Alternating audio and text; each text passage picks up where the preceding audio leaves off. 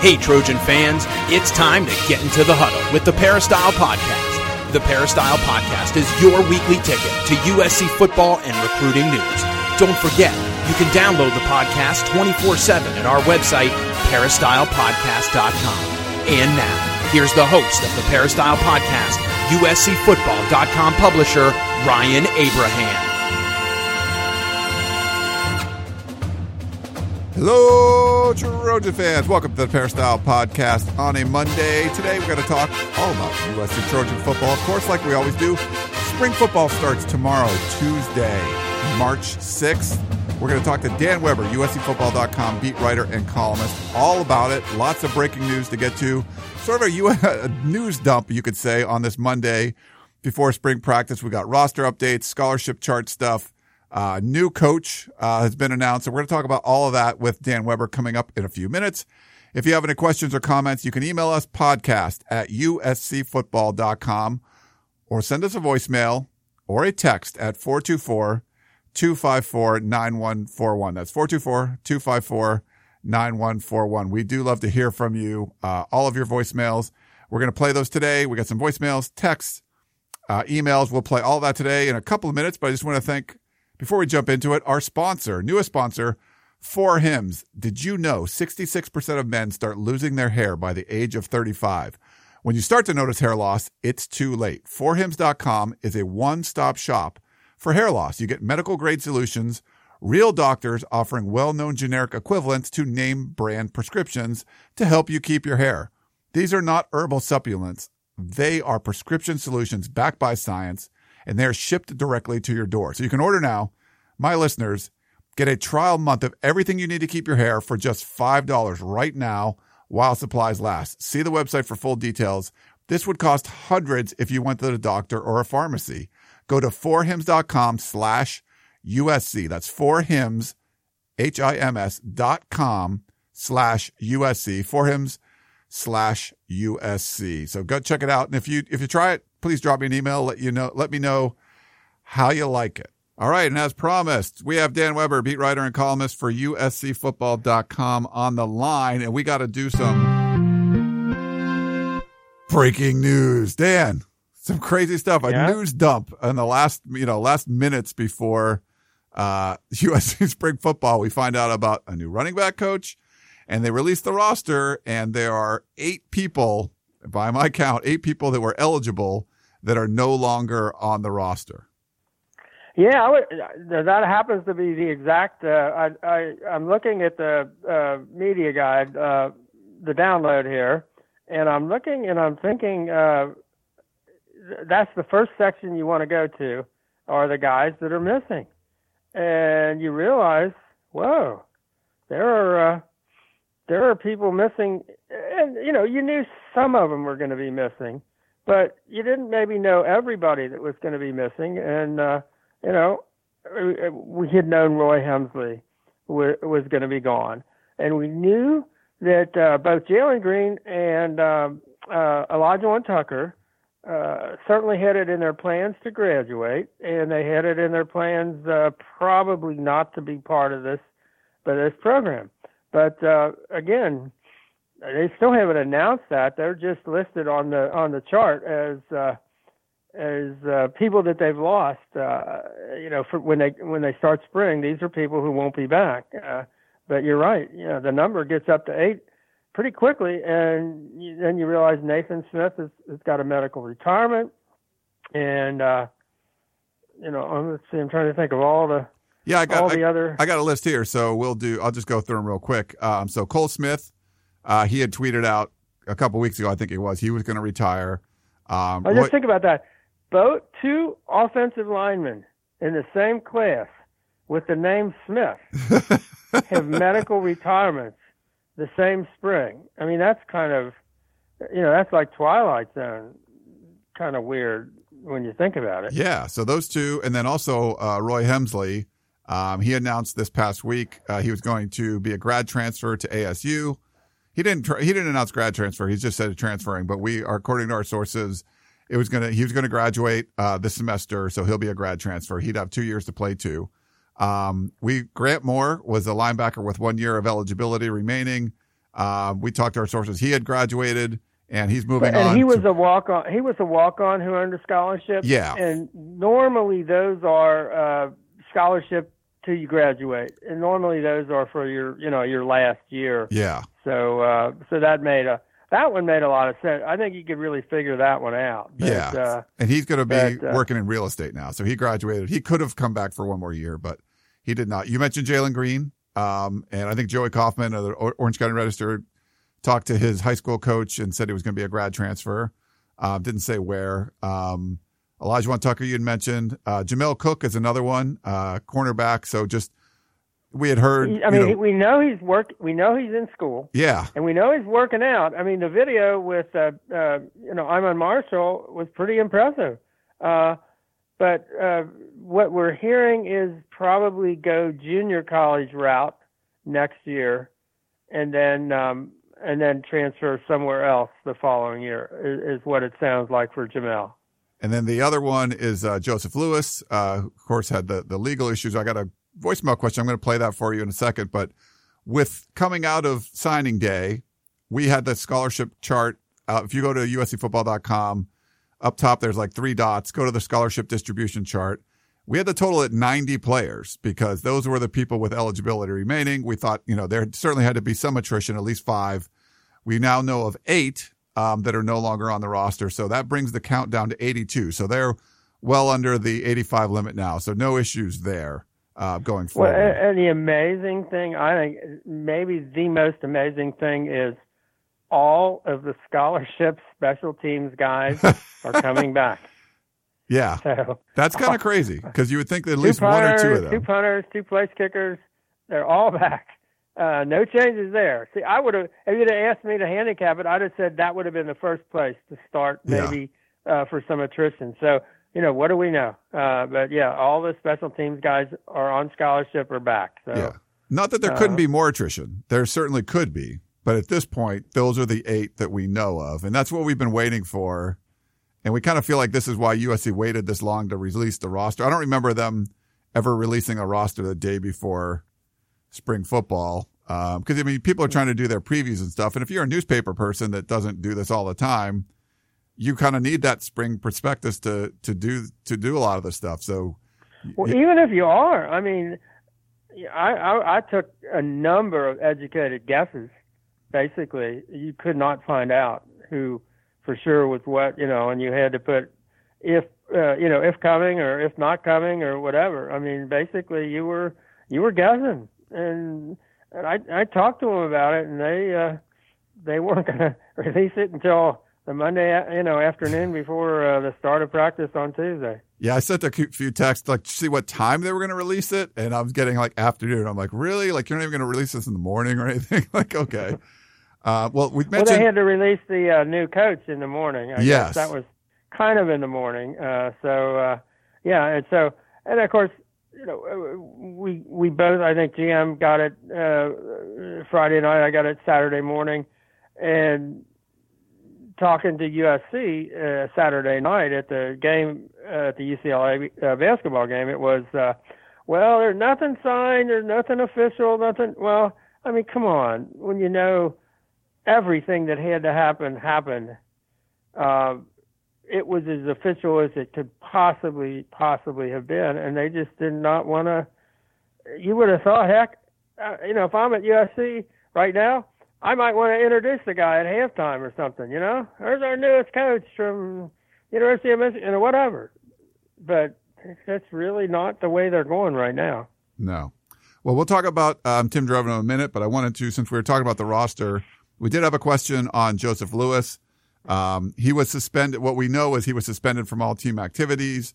Um, he was not on the roster, so the assumption is he's not going to be on the team. But I'm going to play you this voicemail question. We'll talk about Joseph Lewis a little bit.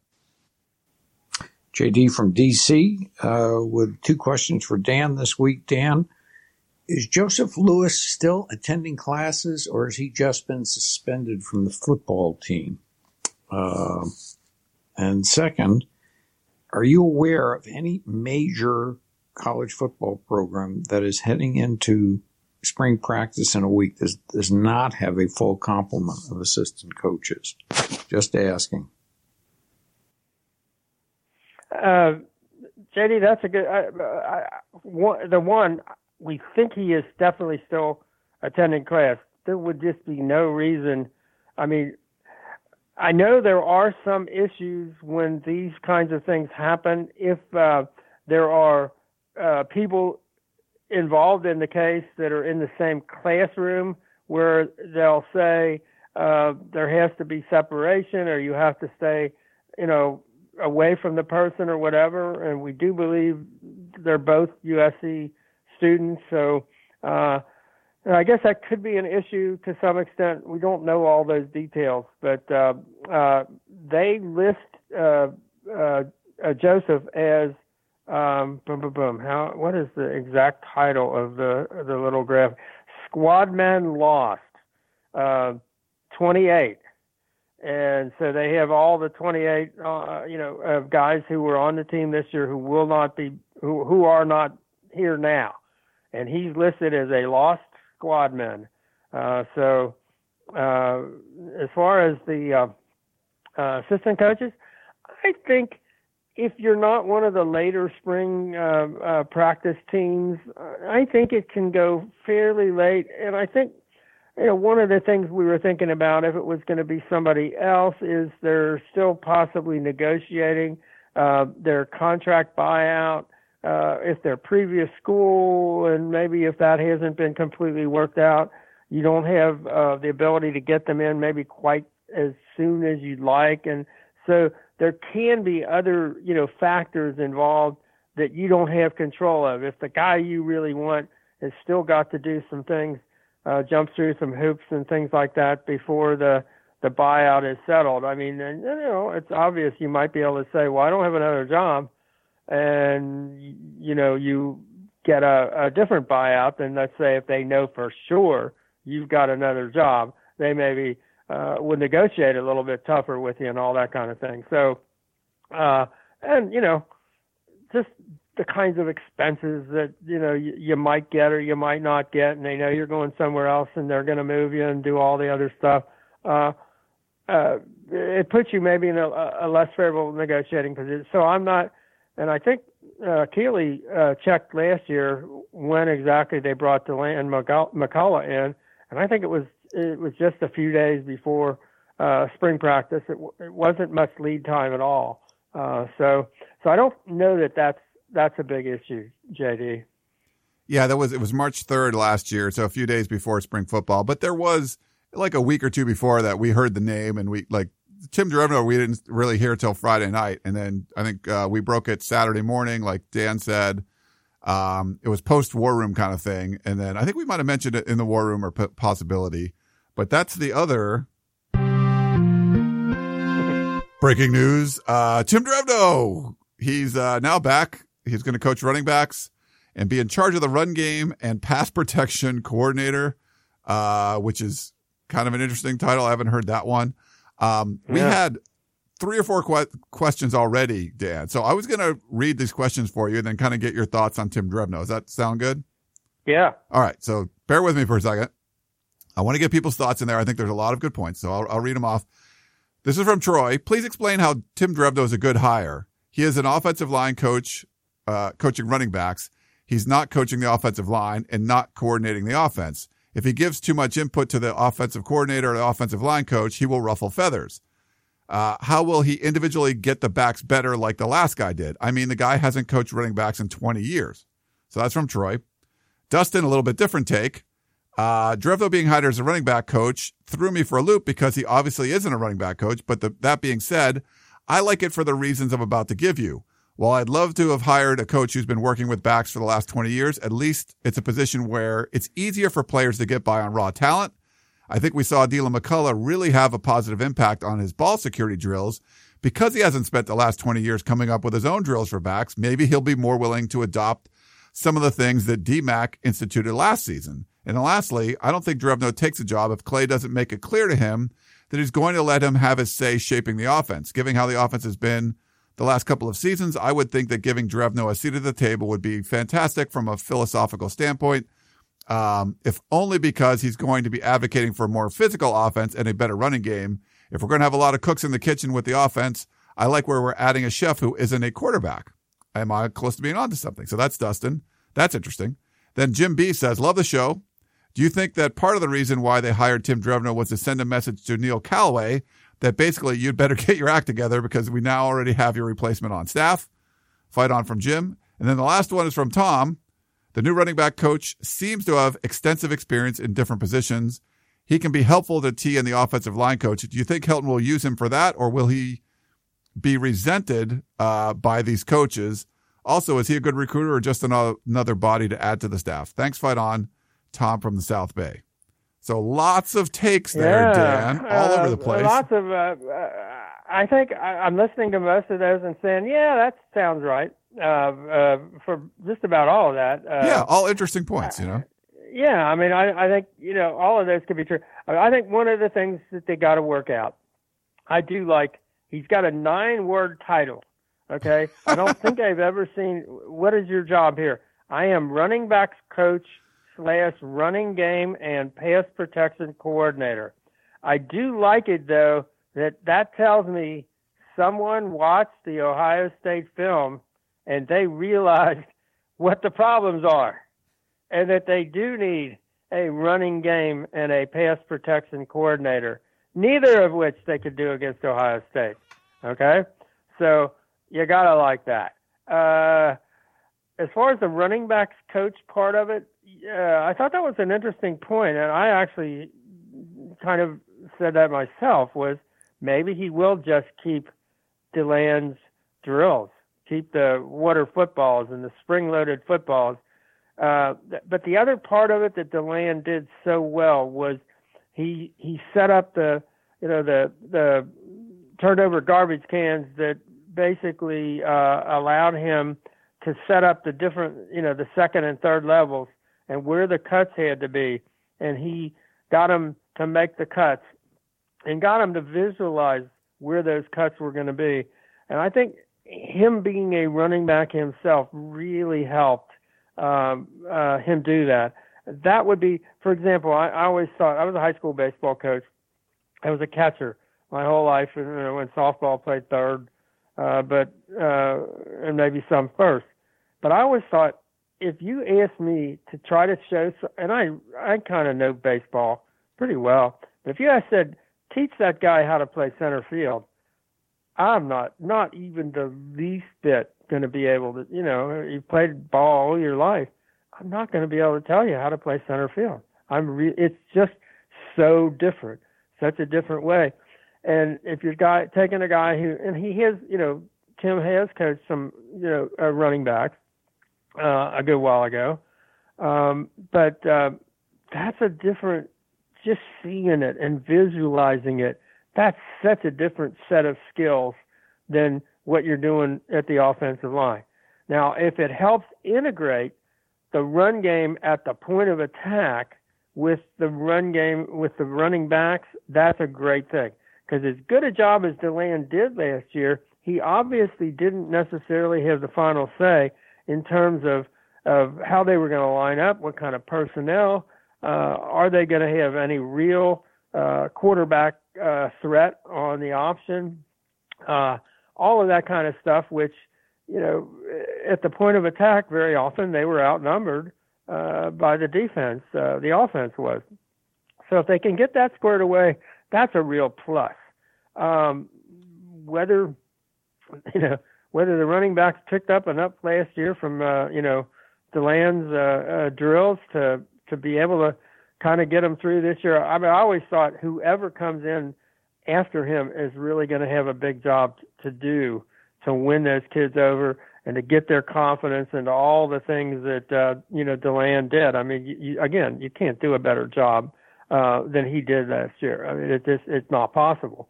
So. Uh, so I, I don't know that we're going to actually see. And do they think about bringing in a grad assistant who is um, uh, a recent, say, running back uh, that has all that kind of you know muscle memory and and and and, and ability to look at the game as a running back? Uh, maybe you think about it. The other area I think is is going to be an issue is with Drevno having more seniority or more authority in terms of the play calling and the design and all that, does that slow things down even more? Um, I don't know. I mean, here's a guy. He was the million dollar coordinator of all, the offense at Michigan. Is he going to be, you know, making suggestions? How is that going to work? And I don't, I don't mind if he's the running back, the running game coordinator in terms of this is how we're going to do it. How does that work with your offensive coordinator? I really don't know. And I don't think we knew exactly how it all worked last year.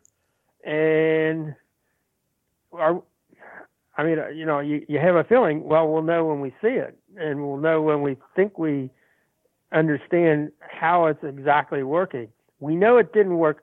We know all the things that didn't work last year. The play calling uh, uh, looked like it was too slow, looked like it, it did not help the rhythm.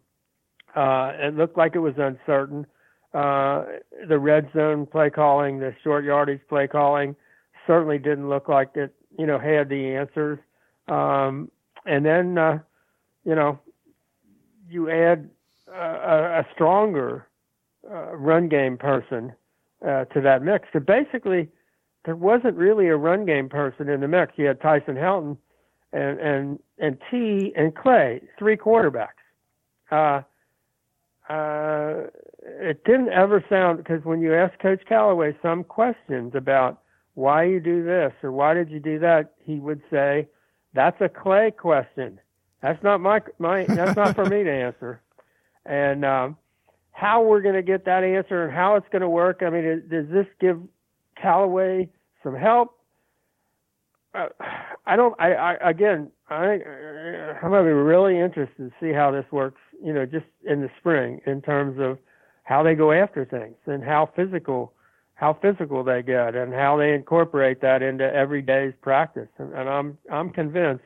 You know, as just a high school high school line coach, but uh, I just think it's hard to get better day after day. It's hard to compete for somebody's spot. If you're an offensive lineman and, and you're out there in shorts, I just don't see that that you can do the things you have to do to get better and to compete for spots uh, if you're in shorts. I, I'm just sorry. I, I don't.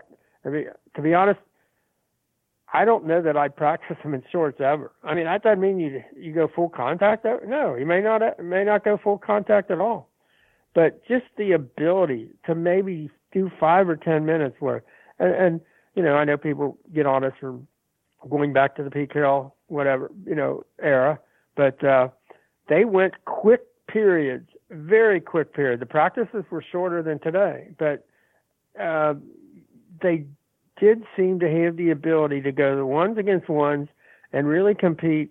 And um, defensive linemen help get offensive linemen ready and I just don't see them being able to do that in shorts. Uh, uh, that's just a big, uh, a big no-no for me. And when you see Ohio State come into the Cotton Bowl and go two full, you know, two-hour full pads practices, and USC does one walkthrough in shorts in the same two days uh, to start, you just think this isn't right. This is not uh, getting USC better. So I think Drevno's got a chance.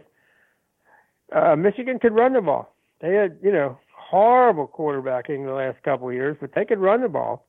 And that's something considering you knew they couldn't throw the ball. So give him credit for that. Uh, and, um, you know, and say, let's, you know, let's, you get as much as you can out of this. And, uh, and we'll go, go from there. But, uh, I mean, I think on balance, you have to say it's a plus higher. And, Clay think you know Clay believes it's a steal. I don't know if that means Michigan is still paying a lot of uh, a lot of Drevno's contract or all of it. I don't know, uh, but uh, that's probably not a bad thing either. Uh, you know, but he was one of four Michigan assistants making a million dollars a year or more. Nice. Uh, so uh, it's a, it's kind of a different world, uh, and they're never going to beat Ohio State they're never going to be able to recruit with Ohio State, and they're never going to be able to do the kind of recruiting Ohio State does. And Michigan is probably lives in kind of a dream world. They've got the big stadium and the you know great uniforms and the great fight song, and they won more games than anybody in college football history, but they're not going to beat Ohio State. And they're kidding themselves. You can go visit the Pope for spring practice and all that. It ain't going to help you. You Yeah. you got to be able to get you know you got to be able to get better players than they get, and I, I don't see that happening. So so I I- don't think it's a bad thing to get somebody from Michigan, and uh, they had to do something because they're not uh, they don't have the players that uh, that they need to win. What about the? So some people make points about okay, this is basically putting Neil Callaway on notice, and then you know some people have compared it to if you remember later in the Lane Kiffin era where uh, offensive line coach James Cregg was under a lot of pressure, and we felt that there was pressure from the administration for Lane Kiffin to let him go. And he kind of stubbornly did not, but brought in a second offensive line coach in Mike Summers. Yeah. If there's like a similar like feel to this than that, Yeah, I think that you have some of that feel. I mean, I, uh, I, I think a sincere sense of this is making us better. This guy really gets the run game. Uh, we know what happened in the Ohio State game, and we have to get better. And so, you know, if we're uh, spending a little more time, uh, you know, by bringing in another offensive line coach, uh, you know, how that how that working relationship with uh, with Coach Callaway goes, I don't know. Um, you know, we know that uh, uh, when they uh, uh, when when when Coach Orgeron brought in uh, oh gosh uh, Pete the uh, uh, the defensive line specialist who just Pete Jenkins? just re- yeah and brought him in and then uh, USC brought him back to work with uh, Kenechi, who was going into his first year as a you know real full time assistant, and that didn't go over so well. Apparently, Kenechi is you know "Oh, this is my job and I got it you know and and Pete is like the easiest guy in the world to work with, and I think it took a long time to make that kind of work. There's two and uh, some of it was, you know, it was hard for, uh, you know, Kenechi to have somebody there like that. I don't know how this is going to work with Callaway. I mean, let's face it, Callaway, I still think this is true, has more Southeastern Conference championship rings than anybody living. That's the word because he's got 10 of them as a player for Bear Bryant and as an offensive coordinator and offensive line coach at Auburn, Georgia, and Alabama. I mean, this isn't some guy, you know, I know it's easy for people to, you know, oh, he came from Western Kentucky. This isn't just a guy from Western Kentucky. I mean, this is a guy who has been to a at a lot of good places where they've done a lot of good things, and it's not like he doesn't come in, you know, without. I mean, he was a head coach at University of Alabama Birmingham. Uh, this is not, you know, just some, you know, run of the mill assistant coach. So I don't, I don't think we know how that's going to work. I don't think we know at all. We really don't. All right. So that's uh, kind of the breaking news stuff. I wanted to jump in, uh, get to some of these questions. But before we do, I want to tell you about this has been uh, a really cool sponsorship for us, Leesa Beds. Uh, I love this company. The more I read about them and stuff, uh, they're an innovative direct to consumer online mattress brand that's also socially conscious. I love doing volunteer work. I'd like to do more. I should do more, but they they they do that as part of their mission statement. It's a better place to sleep for everybody. So they'll donate a mattress to a shelter for every ten they sell through their one in ten program, and they also have all their employees donate one percent of their time to volunteer for local causes. So it's pretty cool. But the really neat part is when you get this, you order a bed. It's just like ordering something online, and it comes to your door in a, in a box that doesn't look like it would have a mattress in it. And when you open it up, it's folded in half, and it's it's almost like it's freeze dried. It's just compacted in there, uh, compressed, and then it opens up, and uh, and then it becomes a full mattress. So we, I have a queen, and I've really started. Well, I started sleep on it more recently. I changed the bed up a little bit. It was sitting on a box spring before. These are really these foam mattresses are meant to be on a completely flat platform, so that that Leesa has a foundation that they'll sell. Um, so I started sleeping on the foundation recently, and it made a lot of difference. So it's it's just a really great feel, and you can try it for 100 nights, risk free. It's always free shipping, so definitely go check it out. Um, so leesa.com, there go, you go to leesa.com slash USC, L-E-E-S-A dot com slash USC. You'll get $100 off the mattress for using, for listening to the show, the promo code USC, leesa.com slash USC. Definitely try it out and email me and let you know uh, me putting it on a foundation recently has made a, a world of difference. So uh, it's a really cool bed to sleep on. So I have to check it out. Dan, we're gonna have to get you one, man. We're gonna have to ch- try yeah, this it out. sounds cool. I, I, I'm really intrigued by it. I see them advertised, and I uh, you see the carton that it comes in and all that, and it looks like wow, that looks so interesting. Sure looks like a better way to do it than the uh, the old way. Yeah, like this, especially the box the springs. box you don't have to have it and all like that. so you get rid of the box spring and you can put it on a foundation that's higher and you get more storage under the bed and everything. So it's pretty cool. All right, well let's jump in. We have uh, I'm going to play this voicemail question for you, Dan. Here we go. Curtis from Moreno Valley. This is for everybody. Uh, thanks for having Chris Hawkins on. That was a great idea and asked him some nice questions. Now we know that Coach Helton lets the, uh, the players tell him how hard they want to go at practice. He doesn't, he doesn't decide not to hit or to go soft or whatever the case may be. He actually asks them how they want to practice. And they tell him if they want to, how hard they want to go at practice. So, uh, it, what do you guys think about that? Very interesting. On. Um, yeah, Cur- Curtis, I think you make a really good point. I got a little nervous this year when talking to some of the players because I really started getting on this. Uh, they're not going hard enough.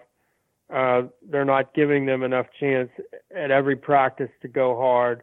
Uh, again, it doesn't mean you go two hours of full pads, take them to the ground, practice, but you have the ability to do that for quick, short bursts, and you really compete with ones against one.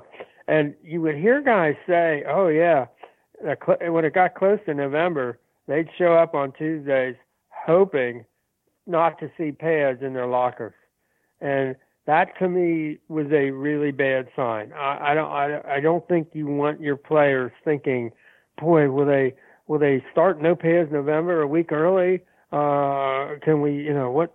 No, uh, you don't want them thinking those thoughts. You know, I mean, you you want them thinking like Ohio State was thinking coming to Dallas when they said you're going two hours in full pads on uh, day one before we go to the hotel, and then you're going two two hours full pads the next day. That's what football is. Uh, again, watching Ohio State, I mean, I really was was impacted watching Ohio State's D line drills right next to where we were standing at the end zone, and thinking they're working harder these seven or eight minutes than I think I saw USC working, you know, most of December. Uh, that was that you know that's an eye opener. And again, there are only a few teams that have that kind of personnel, that kind of talent, that kind of physical ability. Uh, but when you see that, you realize USC is not there. I mean, we're here now. NFL teams are are hitting more and deciding that you know it's football. It's got to be comparable. Again, you're not taking guys to the ground, tackling them, and all that, but you got to, you know, it, it's not basketball, and it's not basketball and shoulder pads and helmets. It's football, and uh, uh, so that that disturbs me. I, I, I, and it doesn't surprise me even a little bit that the players uh, are vocal. These are players, and this is not their fault. And these are coaches that maybe it's not totally their fault. They came through the, you know, the era when USC would have 43 originally recruited scholarship players available for a game like the, you know, when they upset Stanford in 2012 with Coach Orgeron, and they played 12 guys on defense. That was a whole different world, and that was, you know, I still remember when Lane figured out. He said, "We got to do it like you know the NFL, and we got you know about the same numbers as the NFL, and we're going to have to do it that way." And they might have had to do it that way for a while, uh, but they don't have to do it that way now. And I don't think it's doing them any favors. It obviously isn't when you watch the uh, you know uh, Notre Dame game, the Ohio State game. Uh, they just didn't have the firepower. I mean, they didn't have the firepower to slug it out with Texas and Utah, for example. Uh, got, you know, obviously, you know, you had Sam uh, do some things, or you know, you got better players. But um, yeah, that's uh, Curtis. That's a that's not a good thing. Uh, coaches should coach. You listen to them, pay attention to them, But boy, you don't want them ever thinking that they have some control over whether you go in pads or not. I mean, I mean, they'll tell us, for example, oh, that we're going to practice on this time or at this day, and they say, but don't tell the players, and we don't want them to know. And yet, they're asking them, do you want to practice in pads or not? No, you don't ask them that. Yeah. I'm sorry, you just can't. That's. Uh, you think Urban Meyer got on the bus when they landed in Dallas and said, "What do you want to do, guys? They got a big celebration for us at the hotel, or do you want to go have a two-hour practice?" what do you think he asked that question? Probably I'm not. guessing not. And if he did, it wouldn't have mattered what their answer would have been. they were going to go practice. And if you I'm sorry. Curtis, Curtis was referring to, I did an interview with Chris Hawkins last week, so you can check that out on peristylepodcast.com. But it was sort of like an exit interview. Chris got snubbed from the uh, NFL Combine, so he'll be practicing at the Pro Day or participating in the Pro Day on March 21st. Yeah, big, big, uh, big pro day. Uh, the way the USC guys handled the uh, combine, you're going to get to. Well, you guys won't get to see it because the NCAA said you can't go because uh, the Reggie Bush pro day got them all scared, and so they uh, forbade the public from coming. But if you could go there on, uh, and maybe you can look through the fence at you know Cromwell Field or Loker Stadium, uh, you would get to see Sam throwing the ball, and you would get to see Deontay doing what he does that he didn't do in Indianapolis, and that'll give Sam a uh, friendly, familiar uh, receiver, and uh, so and Ronald. Hopefully, I don't know if Ronald's got enough time to come back from whatever he did that you know kept him from doing the rest of pro day. But uh, but uh, yeah, pro day is going to be jam packed with uh, with all kinds of interesting stuff. Uh, with uh, you know with all that's hanging over the USC guys heading to the NFL. All right, well, let's move on. We got a bunch more email questions and some texts. Uh, Jimmy in East LA. Uh, I don't know if you, were you born in East LA, Jimmy? That's an old reference. Um, this que- question for Dan Weber. Dan, in your opinion, what do you what what do Trevon Sidney and Velus Jones have to work on this offseason to earn decent playing time this year? Do you envision them gaining some more targets based on their talent and skills? I know, you know, Trevon.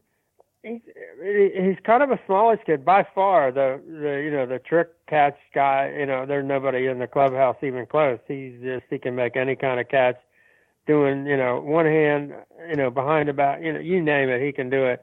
Uh, I think he's pretty close. uh, You know, for his size and and speed and all that. I mean, I think this is where I'd like to see USC run more plays. I'd like to see them run, you know, instead of slowing the game down.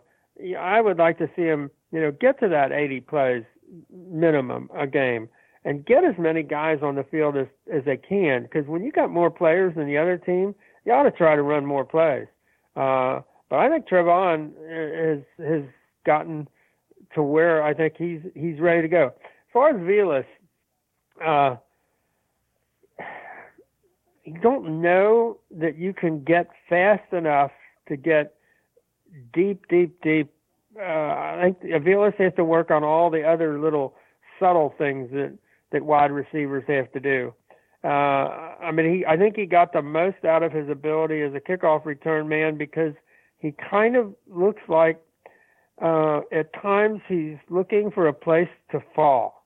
Uh, and he kind of gets out ahead of his skis, I guess you might say, and he gets a little bit overextended. And uh, at the first touch, he's down, where you'd like to see him be able to run more, uh, you know, as fast as he's running, but still run more upright and under control, so that when he has to, you know, run through that first guy that gets a hand on him or whatever, he doesn't go down. Um, that, that's kind of what I'd like to see with Velus, uh, that he just work on, you know, staying upright and, uh, you know, doing it full speed and running through contact, uh, would be, you know, the thing I, you know, I think you know, we, we need to see from Velus. The same way, you know, that works on the, uh, you know, the wide receiver, uh, you know, reverses and stuff like that. I think the, that ability to run through first contact, I- it would really be important for, for Velus.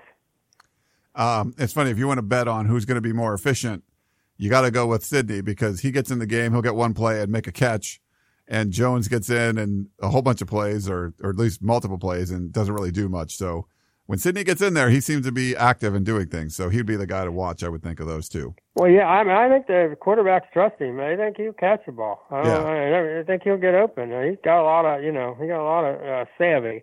Uh, so yeah, I'd like to see him on the field. He's fun to watch. I mean, he he gets he does stuff. Uh, and Velus, I think, has to yeah uh, more productive. Uh, just got to you know when he's there, you know, not just a decoy. I mean, I think they do use him as decoy because of his speed, and I think people will realize, okay, he's in there for you know the you know the deep ball, and they can use him to you know uh, pull the defense with him, and so they tend to do that with him. But uh, yeah, I think he's got to earn some uh, where he gets the ball too.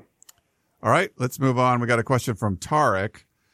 Do you have confidence Austin Jackson can be an elite left tackle? Uh, I think he's he's an he's got the potential to be an elite athlete. I think he runs. He's got a you know they got the big frame. Uh, he runs easily. Uh, he looks like he moves easily. Uh, I was disappointed, and this isn't in Austin. I was just disappointed in the entire offensive line that I didn't get the sense that they were any better in December than they were, you know, in August or September, early September. I just didn't. I didn't see that. I mean, I would have liked to have seen uh, the two freshmen, uh, you know, Andrew Vorhees and, and Austin Jackson, really look like by the end of their freshman year that they were, you know, had a year of experience. And I'm not sure I saw that. Uh, and I think it's the big challenge for this team is to take these guys and, and make them no longer look like they're, you know, they just got here. And um, uh, I don't think we saw that last year. That was a disappointment. Uh, that we just didn't see anybody in that second group push anybody in the first group. The first group certainly didn't act like they were getting pushed by anybody. Um, I think again that's a function of practice. I think you know practice has to um, you know be the kind of you know place where if you're not you know I love what Pete Carroll always said that he's got the starting lineup uh, etched in sand, and you know it, it, you're as good as you play today.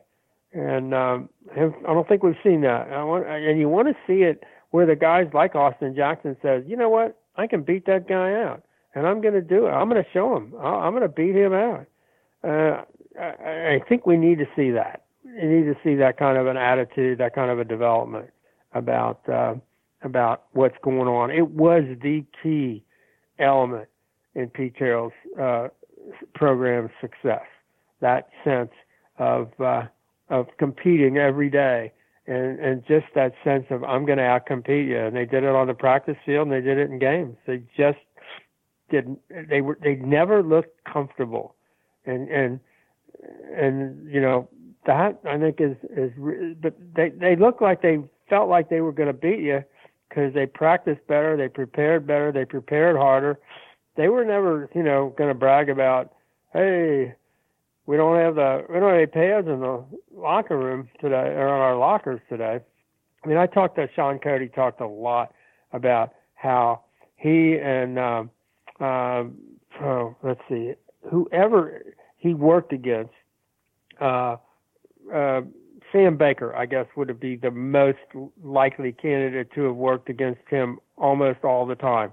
And he talked about, you know, you got two All Americans, and you got Sam Baker, a three-time All-American, Shaun, you know, a couple of times All-American, and how they worked against each other every single day, depending on who they played that week and how that guy was going to play them, and they made one another better. And and I want to see that from this team, where you know you got both both sides of that you know offense and defensive lines making the other side better and being smart about watching film and saying, okay, I know this is what your guy's going to do to you, so I'll do that. I'll I'll make you work against that all week. Um, I think that's just that's invaluable, and we haven't seen it that kind of work as much, and and that's a that's a level of competition and maturity, and um, you know just uh, toughness that that you need to see. All right, let's. Uh, Stephen Poway has an interesting one. He said one thing that's become became essentially clear during the 2018 signing period is that we were really weren't that many seniors on the 2017 football roster. I think there were 13 total scholarship seniors. In other words, the 2017 Trojans were actually a pretty quote unquote young team, at least at the very top, with all the talk now about losing the top three ball handlers on offense, Darnold Jones and Burnett, and three key starters on defense, Green and Nwosu and Hawkins. Would you agree that the 2018 Trojans will actually be more mature and experienced on average, and this may more than compensate for the loss of these key starters? What do you think, Stephen Powell? I, I think Steve. I, I think they have a chance to be a, different kind of maturity. I think it, it's got to all happen together, coaches and, and players. Um, I mean, one of the things that will change that, though, uh, that equation is there really are some good young talent coming in here, offense and defense. I mean, how do you, you know, look at the offense without, you know, factoring in maybe JT Daniels, maybe Amon Ra? How do you look at the defense without factoring in some of those linebackers and, and, and secondary guys? Um, so you you may have the presence of those guys, but the team in general. I mean, you look at the defense and you look at everybody back and you think, man, they could have as uh, you know as mature a defense as you could possibly hope for, even though you may be building around. Um, you got Porter Gustin, kind of a trade-off for uh, anyway, so leaving. Okay, so kind of a, a, a trade-off, different kinds of players, different kinds of skill set, but but kind of same maturity, kind of a thing. Uh, now you're going to have all of those guys that were freshmen last year, you know, Marlon Tuipulotu and and Brandon Pili and uh, Jay Tufele, and they have to play like veterans. If they do, with the depth of the uh, of the linebacker corps and the depth and the size and the you know talent and all of that speed, you name it, of the secondary, they just got to coach them up. I mean they got to figure out how to get a ton of those guys on the field with the talent that they've got. They got to make it simple enough that those guys can contribute and they're not going to get, you know, have the busted plays, that they're not going to give up 13 plays of 40 yards or more. And, uh, and get those guys on the field because they're going to have more of those guys than anybody they're playing. And, you know, you just, I mean, again, I don't think we saw that last year happening enough. Uh, did we see enough of Bubba Bolden and Levi Jones? I don't think so. Um, you know, I think we would have seen a lot of Marlon if he doesn't have a back problem. But uh, uh, I think there has to be a different approach this year uh, to getting, uh, you know, the talent on the field, and whether it's more mature or not more mature, they have to play uh, as if they're more more mature and and again that starts tomorrow with um, with the way uh, you know the coaches approach things because I think they've got the building blocks to be pretty darn good. We got Chris in Santa Barbara. He said, "Great show over the last ten years." Thank you, Chris. I've been thinking about the recent comments from Dan and Coach regarding the lack of physicality in practice and its negative impact on games. Uh, my old coaches like Marv Goux, Ray George, and John McKay just wouldn't understand it. Could it be that we have some coaches, uh, Reed head coach, that have been here long enough to remember how practices, how practice hitting was minimalized to avoid injuries when we were under sanctions and had fewer players? Maybe a reboot of their thinking is in order. Your thoughts, Chris in Santa Barbara? Yeah, Chris. I mean, this is the kind of, to some extent, the the problem we've got is. I was talking to somebody about this the other day. I have seen more really good college football practices than maybe some of the current USC coaches because I got to see basically, except for the first year, every single USC football practice when Pete was here. So, and Pete Pete didn't allow uh, other college coaches to watch him practice.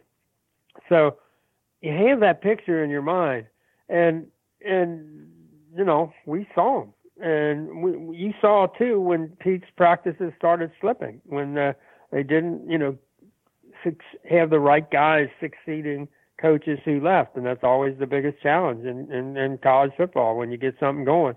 is how do you replace assistants who are going to get opportunities to go. Uh, but uh, but yeah, I'm not sure. Uh, the combination of uh, the dealing with a, an NCAA limited uh, scholarship crew and having a, three straight quarterbacks as head coaches. Well, you know, you had Lane and you had um, uh, Sark and now Clay. And quarterbacks see the game differently. And um, uh, I think that's not been a good thing necessarily. Three straight has not been uh, because you see the game, you know, differently, and it's more of a chess match, and it's more basketball and grass and that kind of thing. And uh, you know, I think Harbaugh probably is one of the quarterbacks who sees it as a, you know, a tough man game. Uh, unfortunately, he he doesn't see it with good quarterbacks, so uh, it makes life a little more difficult for you know Jim when he doesn't have uh, you know Andrew Luck as his quarterback. Uh, but uh, but yeah, I think uh, Marv Goux would probably have if if they had a coaches meeting now and they were talking about um, you know no pads November. I'm not sure. It would be interesting to see what the expression on Marv Goux's face would be when you use the expression no pads November. Wouldn't you like to be sitting in a meeting with John McKay and Marv Goux and come up with why don't we go for no pads November and see and see what ha- would happen to you in that meeting. Um, it wasn't going to happen. and there are a lot of. I mean, it just just saying no pads November. Honestly, you wouldn't if you, you know just you can't even imagine uh, where that would be. And, and basically, that was USC's character. If you you didn't know much about USC, you knew they had a bunch of big tough guys who could run over you and knock you down. They had offensive linemen that looked differently. You know, they just didn't look the same as some of the you know thicker, maybe slower guys that you saw uh, in the South or in the Midwest. Uh, USC had these big, athletic-looking offensive linemen, and they would, you know, run it. You know, they'd come at you and they would bust you. And they had these running backs who could just absolutely, you know, just run over you and run it and run it and run it and and do things that nobody had ever done before. And uh, um, you want to probably think that's USC's character they're always going to be USC's character. They probably need to get back to that, and hopefully, you know, the Dresno Drevno hire and the the Ohio State video. I mean, I can't even imagine if I was, you know, connected with with USC in terms of the preparation for the Cotton Bowl, and then to see how it turned out. Uh, that would be very hard hard to handle, and you would think there will be a reaction. And um, and, and they've got to get a there they've got to be a there's got to be a toughness uh, that we haven't seen a mental toughness and a physical tough. Let's face it, they've got more talent than they shouldn't lose in the Pac-12. They've got when you look at you know the um, uh, let's say the last five recruiting classes that you could say this team's made up of the last five recruiting classes. Yes, he's third, I guess, overall. You know, Alabama and Ohio State in the whole country and there's no other Pac 12 team that's in the top 10. And if you take five star recruits, USC has more five star recruits than the other 11 Pac 12 schools combined. I mean, it's. It, it, it should be one of those things where USC said, "Look, we expect to go to the Rose Bowl as they, you know, that was the with Pete. That's going to be our, and and and whatever happens after that, that's great. But uh, for USC to have to scramble, I mean, and, and sure the NCAA sanctions and all that made it really tough, but for USC not to win their first Pac-12 championship till last last year is is kind of crazy, and that shouldn't be the way. And I know the the media guide for the the spring football media guide has this unbelievably outsized Pac-12 championship trophy being, you know, uh, brand, you know, brandished about and and that's great, but uh, that really shouldn't be the thing that that this team uses as a measuring stick to necessarily say, okay, this was progress, we got better, we won the Pac-12 championship. Uh, I I don't think that's the case. That just has to be at an absolute minimum. It really does. It's that simple. You, when you, for example, you look at this team, and one of the keys for next year would be uh, Marlon Tuipulotu, best player in Oregon by far last year. Who is going to be a key for this year? Well, Taylor, you know, uh, uh, Talanoa Hufanga, yeah, Hufanga, and uh, best player in Oregon this year. Uh, you know, one of the best athletes in the country. If you can recruit, if you can go into Arizona and Oregon and Utah and Washington and get their best players, how can they beat you? They can't. I mean, they, you know, USC can do something nobody else in the Pac-12 can do, and uh, it's just that simple. And uh, you gotta, I think, start from there. We're going to be the biggest, toughest, you know, SOBs on the block, and we're going to use that to get ready to to whatever else we're going to do. But we're not going to make this out like, uh, you know, uh, uh, you know, uh, beating Utah thanks to a you know a, a play at the end of a game is a really big deal. No, it's not. You should beat Utah. you know, I mean, that simple. Yeah, we got uh, we got a few more. Vegas Trojan.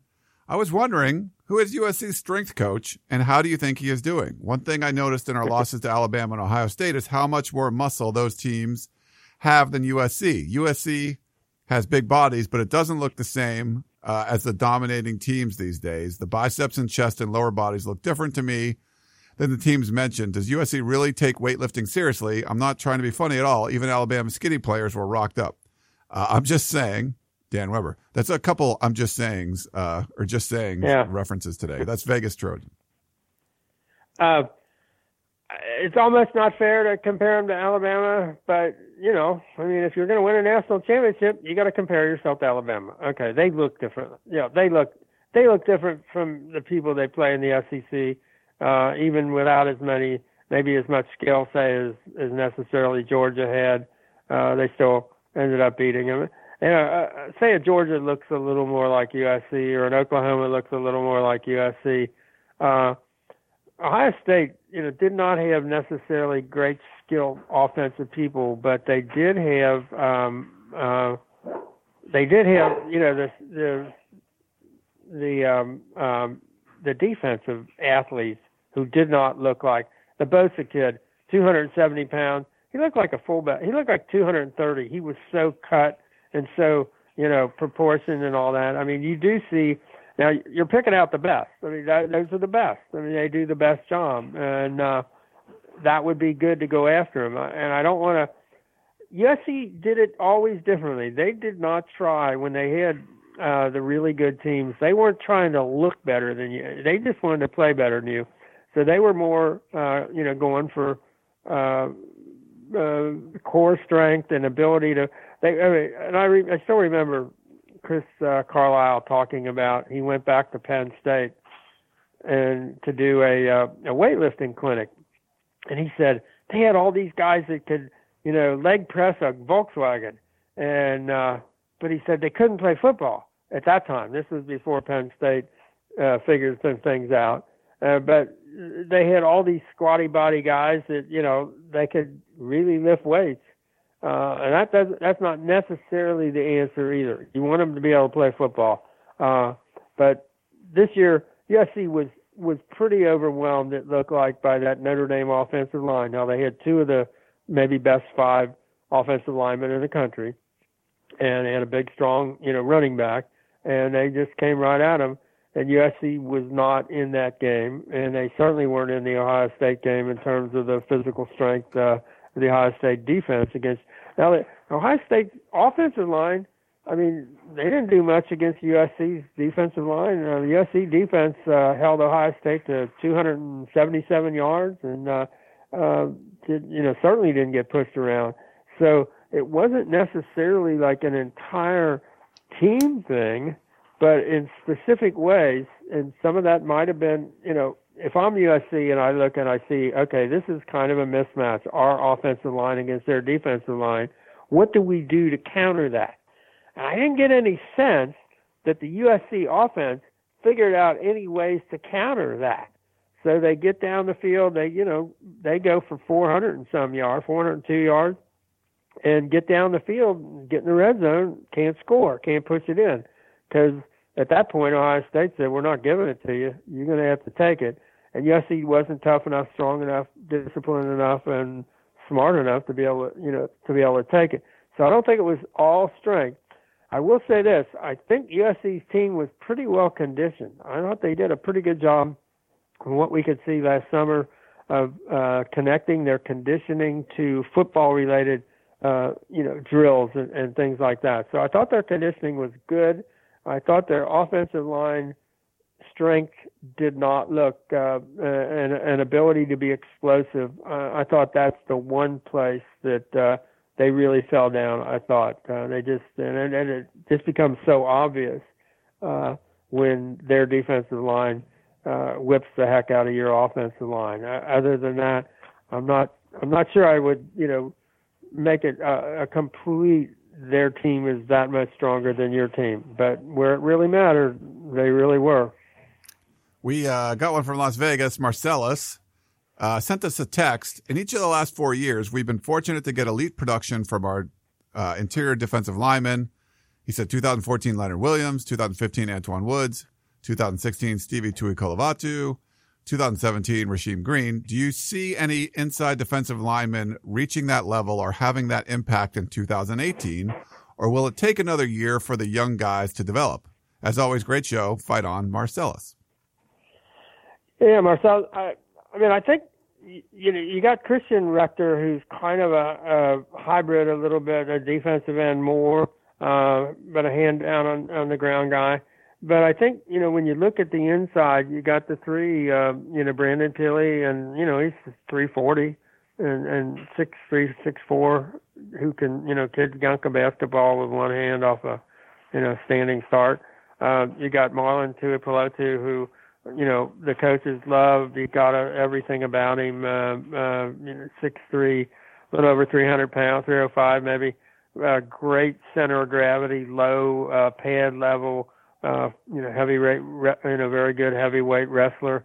Uh, uh, who I think you know can really handle himself if if his back um, you know comes back from all that from the surgery, and then Jake Tufele, who we did not get to see really uh, maybe become the player uh, that we thought he would, uh, you know, right away. And it's not that easy. He's probably more in the uh, the model of the Rasheem Green type of player, but they're all, you know, 300 pounds or or bigger, and uh, so I think they've got the potential. That crew right there. I'm not sure what we're what we're going to see with Jacob Lichtenstein. I think he's uh, he got a really big body and uh, had some, you know, uh, ability, I think, to put on some real good muscle.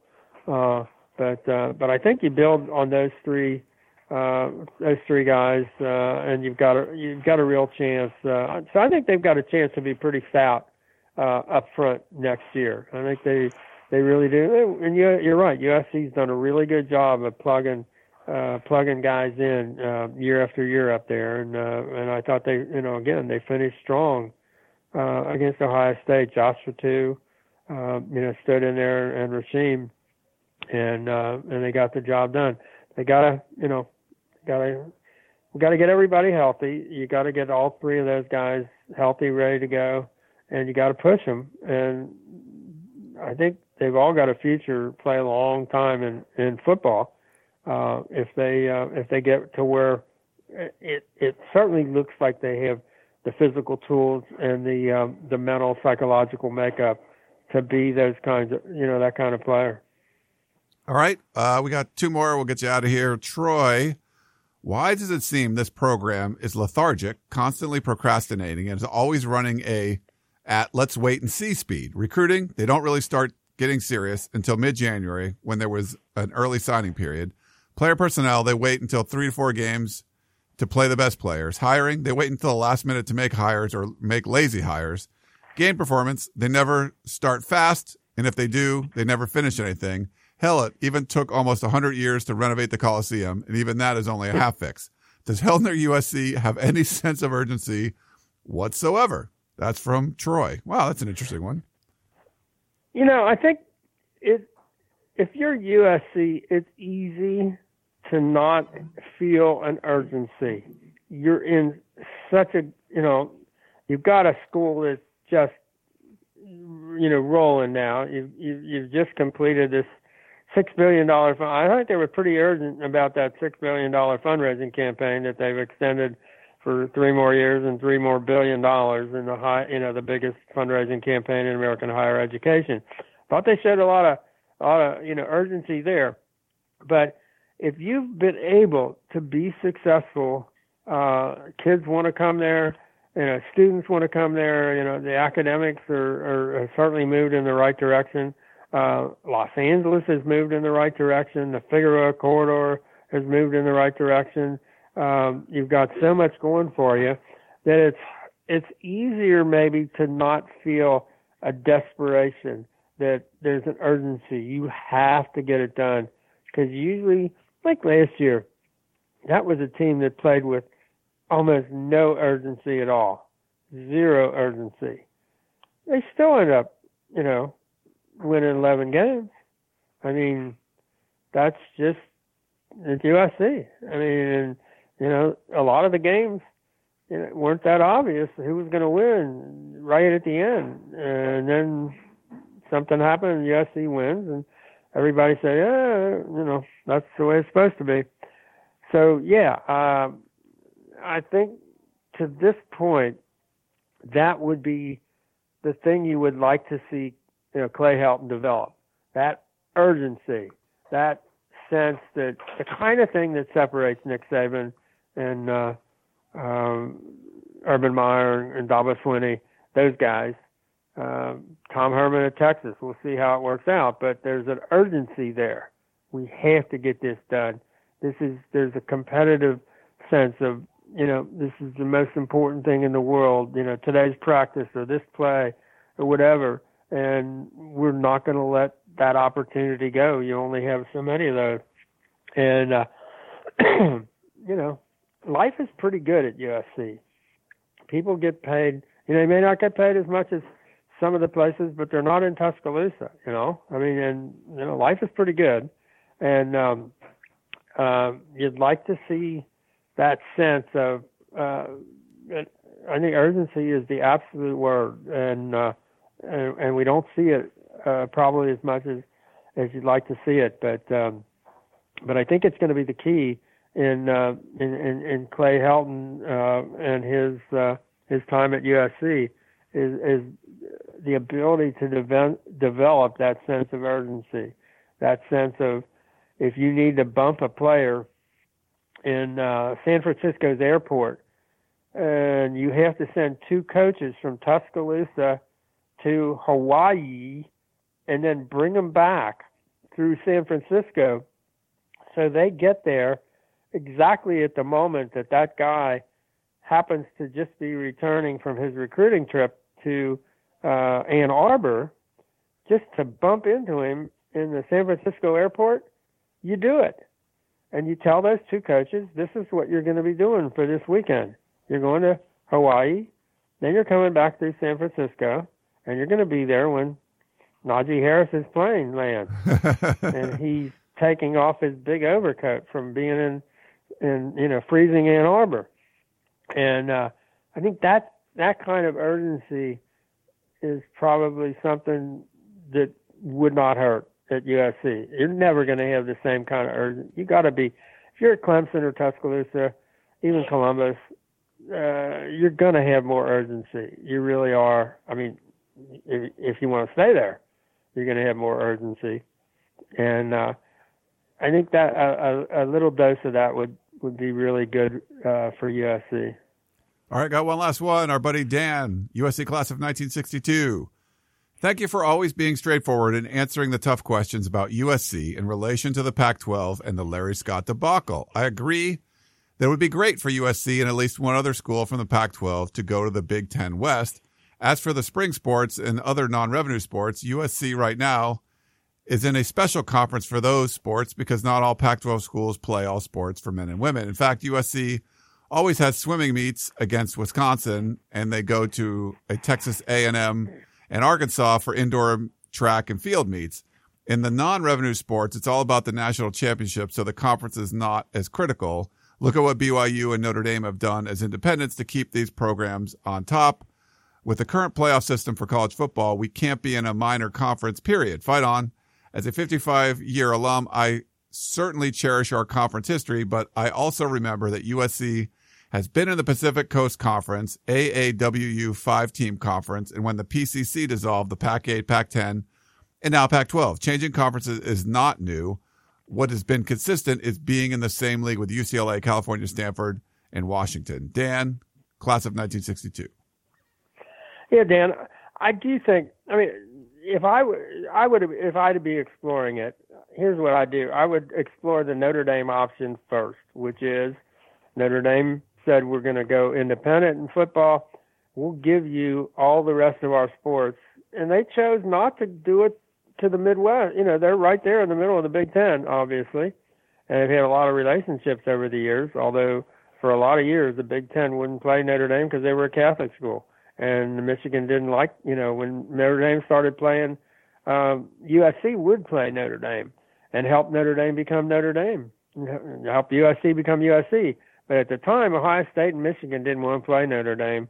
They didn't like what Notre Dame uh, represented, and so uh, uh, I think the Notre Dame option, which is uh, I think even if USC and one other left the Pac-12, I think it'll be hard for the Pac-12 to turn them away if you said, "But we'll give you all the rest of our sports and all our road games in football." So you'll still, as what Notre Dame does with the ACC, the ACC, they get Notre Dame in, in basketball and all the other sports. So Notre Dame goes to the tournaments and they split the basketball revenue because uh, they play a full conference basketball schedule, which is much more manageable than uh, than doing that in football.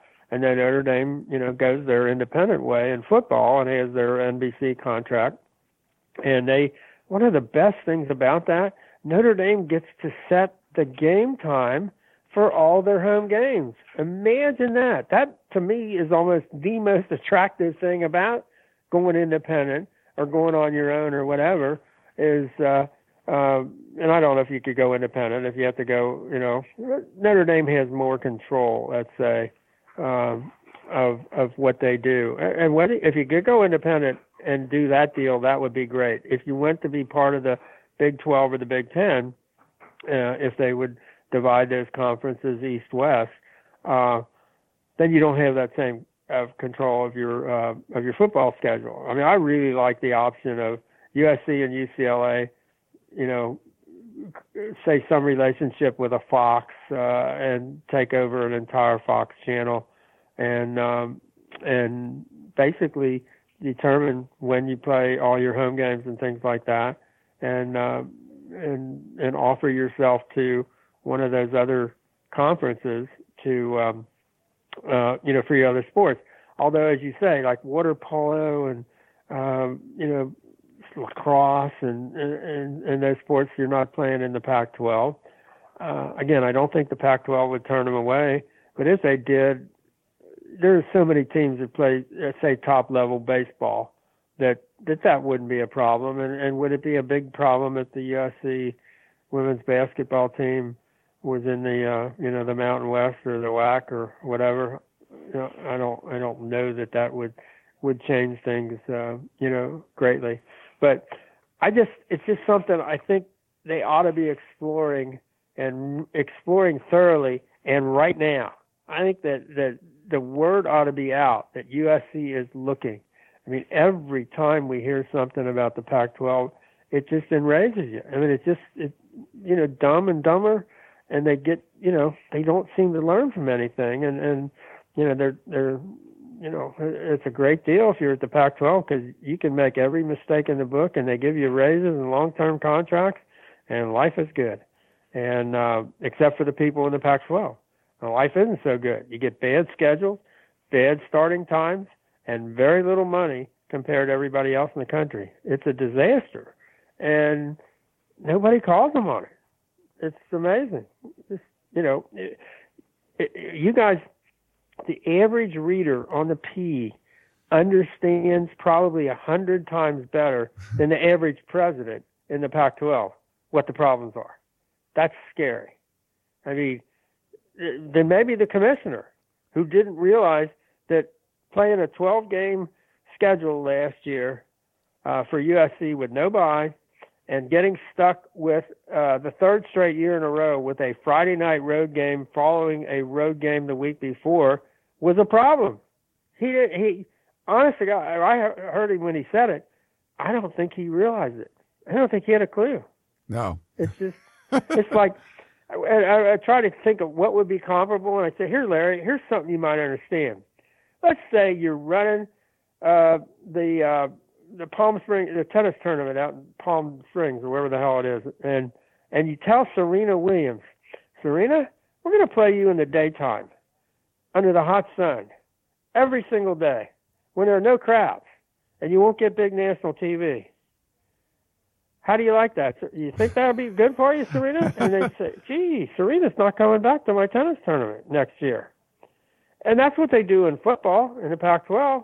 And it's like, you know, I mean, Larry would understand that if Serena's playing in his tennis tournament, she probably gets to play center court under the lights and doesn't get bad schedules, you know, where you schedule them, you know, you know, or schedule them, you know, under the lights, and then you got it the first match the next day. No, you don't do that.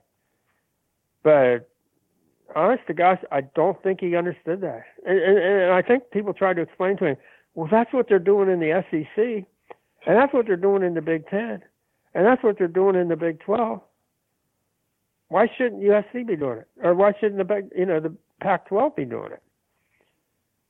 It just didn't register. It's it's unbelievable to me that the Pac-12 has existed the way it has, paying people more money than any than they get in any other conference, and they have no clue what they're doing. Yeah, I mean no clue, I mean, zero. Baffling. It's it's, it's beyond. It, it, you just can't even you can't make it up. You can't believe that he didn't know that. So now they said, "Oh, we'll turn it over to the computer company that we have do our schedule." They don't even do their own schedule. They said, "Oh, we won't let them do that anymore." So, sure enough, after telling you they couldn't change the schedule, now they've got a schedule with no teams have no have have uh, 12 straight games, and no teams have to play a road game on Friday night after a road game the week before. It was just like that. That's all they had to do was program it into their computer. They had never thought about it. They never figured that out. That that wasn't a good thing to put guys, kids on the road two straight weeks with a short week the second week when they've got to travel. They never thought about it. Yeah. I mean, how many times on the P? How many times has that discuss, thing been discussed in the last five, six years? Hundred, two hundred, three hundred, and they didn't talk about it. It's amazing. It is amazing. I mean, all right, Dan. Well, we'll let yeah. you go. We got to we got to go to practice tomorrow. We got to get uh, ready. How so about that? I know. Yeah. So you probably listen to this on Tuesday. This is uh, we're recording this. Uh, now it's later evening on, on on Monday, but yeah. Um, yeah, great stuff. We'll see you out there at practice tomorrow. Looking forward to it. Can't wait. Okay, should be fun. All right. Okay, that's Dan Weber. Make sure you check out all the stuff on USCFootball.com check out the site because we're going to be putting up a ton of content. We'll have five of us out there cranking out all kinds of stuff. So uh, make sure you check it out. We'll have photos, videos, uh, stories, interviews, analysis, everything coming up here on USCFootball.com. So check it out. Spring ball starts March 6th. So we'll be there. Hope you guys are along for the ride. And it's open. If you want to come down, you can check it out too if you happen to be around USC. So 3.15 p.m. on Tuesday and Thursday this week, then 10 a.m. on Saturday. All right, that's Dan Weber. I'm Ryan Abraham. Thanks so much for tuning in, and we will talk to you next time. You may have noticed that shopping at Trader Joe's is unlike shopping at other markets. People ask us all the time how we manage to have such unique, interesting, and delicious products at such great everyday prices. This is Dan Bane of Trader Joe's. The answer is simple. It's all in the way we do business. We buy directly from the manufacturer whenever possible. This helps to keep our costs low, and we pass those savings on to you. No gimmicks, just great values at honest prices. Every day at Trader Joe's. Thanks for listening. You've been listening to the Peristyle Podcast presented by USCFootball.com. Be sure to tune in next week for the latest news on Trojan football and recruiting. Don't forget, you can automatically download the podcast directly to your smartphone or tablet for free. Just click the iTunes link on peristylepodcast.com or search for Peristyle Podcast at the iTunes Music Store.